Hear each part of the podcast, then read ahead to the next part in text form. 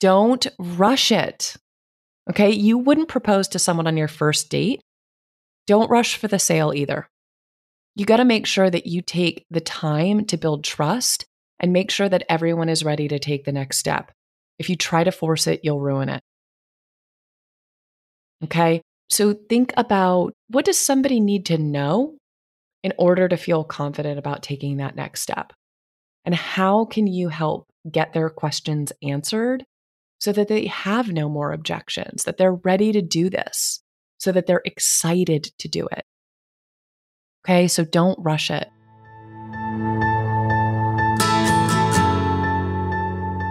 You are listening to the High Growth Founders Podcast, where we give you unfiltered truth and ideas about accelerating the growth of your startup and becoming the founder you were born to be.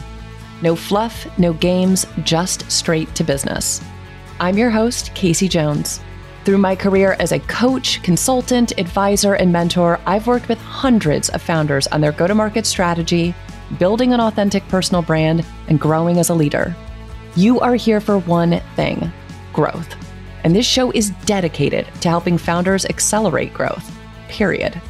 We will dive into not only the best strategies that are working today, but discuss the biggest mistakes and failures that industry leaders have made in the past so you don't have to. So kick back, relax, and let's get into the show.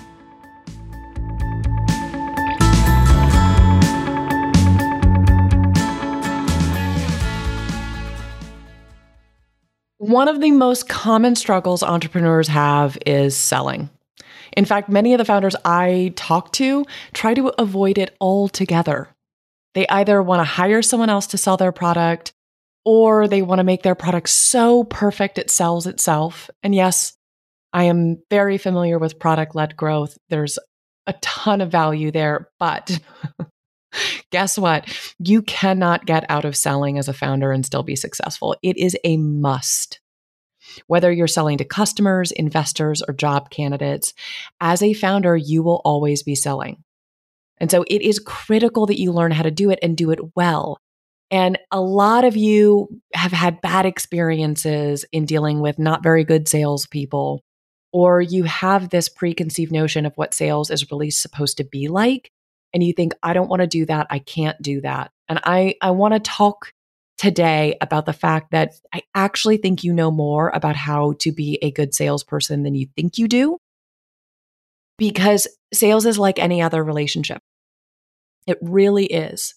And so today I'm going to teach you the nine rules of dating that if you follow them, you'll be better at sales. And so, and this is even if you think you suck at sales, even if you think you suck at dating, um, I'm hoping this will simplify things just a little bit and that you will learn something along the way. So let's dive in. Okay. Number one, the number one rule when it comes to dating, when it comes to selling, is do not talk about yourself all the time right? And think about a great date that you've been on. There's banter, there's back and forth. And if anything, they probably let you talk more um, than is maybe a little typical. They asked you good questions. Um, they made you feel like they were interested in learning about you right so so apply this to to sales spend more time asking questions and listening with curiosity Way too often we get on a sales call and it's just a salesperson going on and on and on about their product. They don't know anything about us. They don't know anything about why we might actually want or need that product. It feels like I'm being sold to instead of having a conversation. And, you know, there's something that um, my my dear friend Walker McKay, who if you haven't listened to my interview with him yet, please go back and listen to it. He's an amazing sales trainer and it's like tons of just knowledge bombs on this topic. But one of the things he talks about a lot, which really has stuck with me, is the fact that people don't like being sold to, but they love buying. And what's the difference there, right? It's, it's that they're in control, that it's about them. It's about what they want and what they need instead of about what you want and you need. So if you can, on that first call that you have, really take the time to learn about them understand them, give them time to share what they're going through, what they're hoping for, you're going to build trust, you're going to build rapport, and you're going to find out how you actually can work together and if it's even worth doing it. Okay. So again, don't talk about yourself all the time. Number two is show, don't tell. And I think about this a lot. I think in human nature, right? Confident people don't feel the need to constantly talk about how great they are. Right? I am always very skeptical of someone who goes on and on about how talented they are at something or how good they are at something because I my experience is that that truly talented people don't feel the need to talk about it. Um, they show their talent, right? They show their expertise, their their smarts, all of the rest. And so when you're on a sales call, it's not about just going on and on about how great the product is. Instead, share customer testimonials or or show examples that display those results. Have confidence in what you do and how you do it instead of feeling like you have to convince someone. Because the whole the whole idea of convincing someone of something it's it's a fool's errand. It rarely works. Um, but we can show them the results. We can we can lead by example and so, you know, if you think about um, how your your company, your product, your service that one of the real advantages is that um, uh, incredible customer service. Okay, how can you bring that um, that concept into a sales conversation?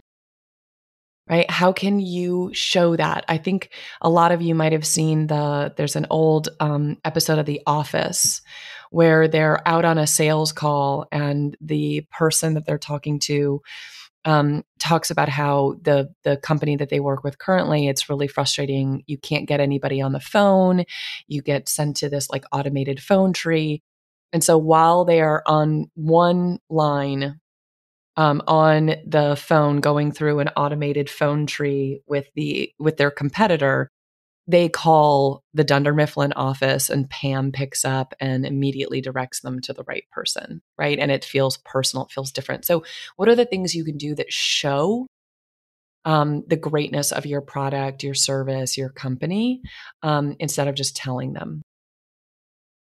So, number three is tell more stories. It's really interesting. I think, especially those of us that tend to be um, fairly logical and data driven people, we think that everyone is motivated by data. And it's what's what's fascinating is that even people that think that they're motivated by data really aren't. we actually our brains actually just don't remember when somebody is giving us like facts or data. We are much more likely to remember facts and data when it is included in a story. So instead of saying, you know, uh, on average, we save customers 10 hours a week, you can say, hey, you know, this customer, they came to us with this problem. Um, they struggled in this way. Here's how we help them. And now um, they report that we've saved them 10 hours a week. Someone is going to remember that story and the number associated with it much more than they will if you just gave them the data.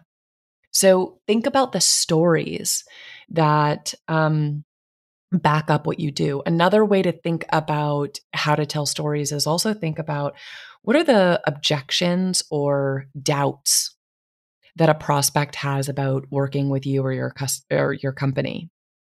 Um, so sometimes you can think about even what would their limiting beliefs be. So maybe you have customers that think, you know what, there's no way this will ever work for me because I haven't done this first, or I haven't done that, or I'm not good at this.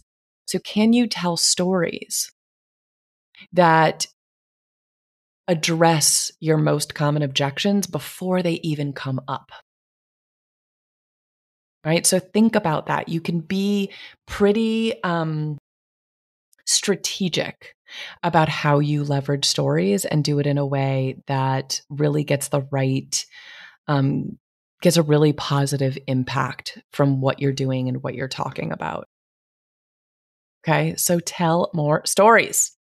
Okay, number four, do your research. okay, it sucks going on a date with someone who can't remember who you are or confuses you with someone else. And the same is true in a sales call. Okay, if I get on a sales call and it's clear that the person doesn't really know who I am or why they're talking to me, they're just trying to sell me something, I immediately get frustrated and I don't really want to be on that call.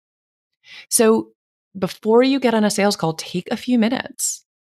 Look this person up on LinkedIn, look up their company, have an idea of how you can help them, and prepare specific questions to learn even more a little goes a long way. You got to know about their company, you got to know about their role in the company. And let's be fair, you've got to know about your industry as a whole. So if you're not doing regular customer discovery research, um, I highly encourage you to do that. I'll um, have another um, podcast episode where we just dive into doing ideal customer discovery interviews because it can completely change everything um, in your business. But do your research.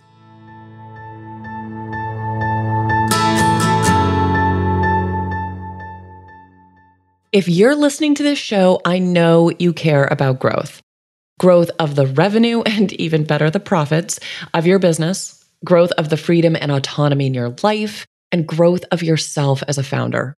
And you are exactly who I created the High Growth Founders newsletter for. When you subscribe every week, you get an email with simple, actionable advice to help you be the high growth founder you were meant to be.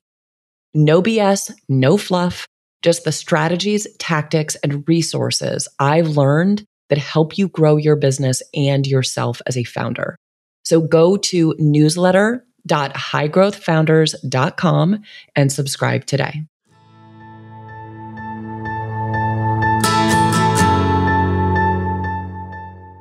Number five.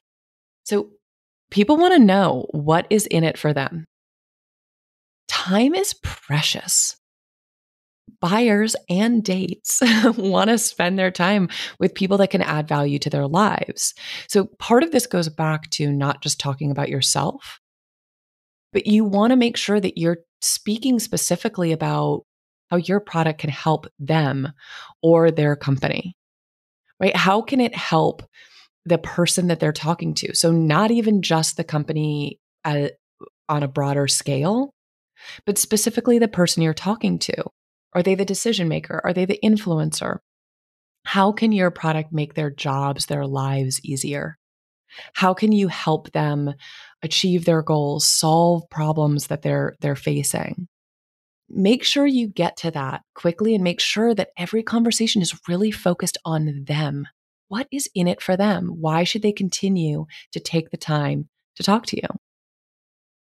Okay. So people want to know what's in it for them. Now, number six, people trust their friends' opinions. So when we think about this from a dating perspective and it's interesting it's it's i i've been partnered for a while so i haven't been on the dating scene for for a few years now but let's be real what we, what do we do? We take screenshots of you know tinder conversations and send them to our friends for feedback or we go on a date and we call a friend and be like you know what? They did this or they said that. What do you think um, and it's also, you know what? I'm a lot more likely to go on a date with someone when I got referred to them or I got introduced them to them um, by someone who knows me. Right. And the same is true in business. It is much easier to get a new customer when that introduction comes from a trusted person. So it's important that you develop a process for regularly asking customers for referrals to friends, to colleagues that they think might be able to help.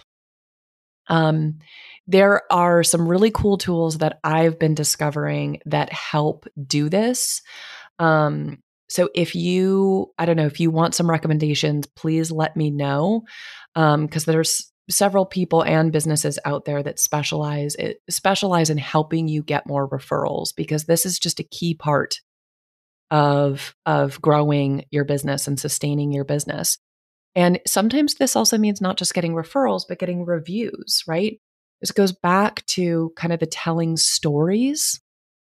If if someone can look up and see that that there's multiple people that I don't know, they have something in common with that you have also helped, they're a lot more likely to want to do business with you. Okay. So again, people trust their friends' opinions. So find ways to leverage that to your benefit. Now, number seven, don't rush it. Okay. You wouldn't propose to someone on your first date. Don't rush for the sale either. You got to make sure that you take the time to build trust and make sure that everyone is ready to take the next step. If you try to force it, you'll ruin it. Okay? So so think about what would what does somebody need to know in order to feel confident about taking that next step? And how can you help get their questions answered so that they have no more objections, that they're ready to do this, so that they're excited to do it? Okay, so don't rush it. But number eight, you also need to be honest about what you want. So let the other person know what you're hoping to gain. Right? If you're dating, it's it's you want to tell someone if you want a relationship or just a fling. If you're talking business, you want to let them know that you are hoping to do business with them. It's not about pushing for the sale too soon, but it is about being clear about what your expectations are. Um, it was really interesting. My very first um, a phone sales job. This is a million years ago. This is probably 14 years ago, I think. Good Lord, that sounds so far. Um, but it is, it, I cold called realtors and tried to sell them Google ads. Okay. Eight, 14 years ago. People didn't even know what this was. Um, they'd never heard of my company because we didn't work for Google. We worked for an agency. Um, and let's be honest, it was kind of a boiler room. And I was never allowed to call them back. It had to be a one call close. And I had to have billing information within the first 12 minutes of my phone call, or my managers made me hang up the phone. So, what was really interesting, and we all would try to test this rule, but we were taught really early on, they said, they used this phrase, they said, you need to drop the line within the first 30 seconds of the phone call. By dropping the line, they meant make it clear that you're there to close a sale. And so we our script was something like, you know, hey so and so, did you know that 240 people a month are searching for home homes for sale in your city? I'd love to get you on the first page of Google so that uh, when they do that search, they see an ad for you as a realtor. Uh, what's the what's the billing information on the credit card you'd like to use today? Literally, that was basically the script. So you you jumped right into it. And people would usually laugh and be like, whoa, whoa, whoa, whoa, I got some questions for you. And they'd answer, they'd ask some questions. And you'd get to the point of whether, yes, it was going to happen or no, it wasn't. We would all try to game this. We'd say, no, you know what, it's too soon. And so we wouldn't say it early on. And you'd have this really positive conversation. They'd be really interested. And then 10 minutes in, you'd be like, okay, What's the billing information on the credit card you'd like to use? And people would get so angry because they thought you were just having this like easy, chill conversation.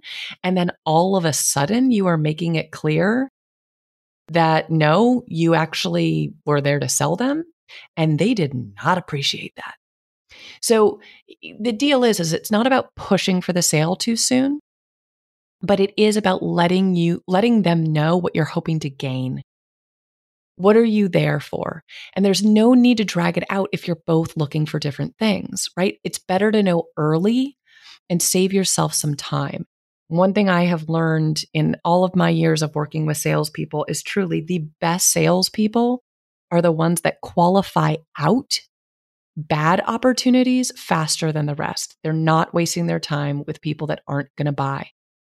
And so if you can be clear about what you're looking for, you give them a chance to say yes or no, and it can save you a lot of time. Okay, so be honest about what you want. And last but not least, number nine, you've got to evaluate them too. We have a tendency to do this in dating, in getting new jobs, in sales. We chase the date or the sale without deciding if we even really want it. Right? So you need to evaluate them just the way they are evaluating you. Find out are, are they a great fit for you, your product, your company? And if there's any doubt, push back. Push back. It's not only are you going to ensure that you get much higher quality customers, which you want and you need, but playing just a little bit hard to get is only going to make you seem more desirable. It's also um, a bit of a uh, pattern interrupt. Prospects don't expect a salesperson to say, Hey, you know what? I'm not sure that I'm the best fit for you. Can I ask you a few more questions? They don't expect that. And so when you do it, it shifts the dynamic and it builds a lot of trust. So make sure that throughout your sales process, you are evaluating if they are a good customer for you, just the way they are evaluating if you are a good vendor for them. Okay. So these are the nine dating rules that absolutely apply to sales and can help simplify your process of conducting sales in a very human first, relationship centric way that doesn't feel icky, that feels positive, it feels supportive, and it feels honest and authentic to you. So I hope that was helpful. If I forgot of something that you want to add into this, please share your two cents. Come find me on Twitter, LinkedIn, Instagram, TikTok, all the places, and let me know what you think about this um, because I always love learning from you. And um, I hope you learned something from this.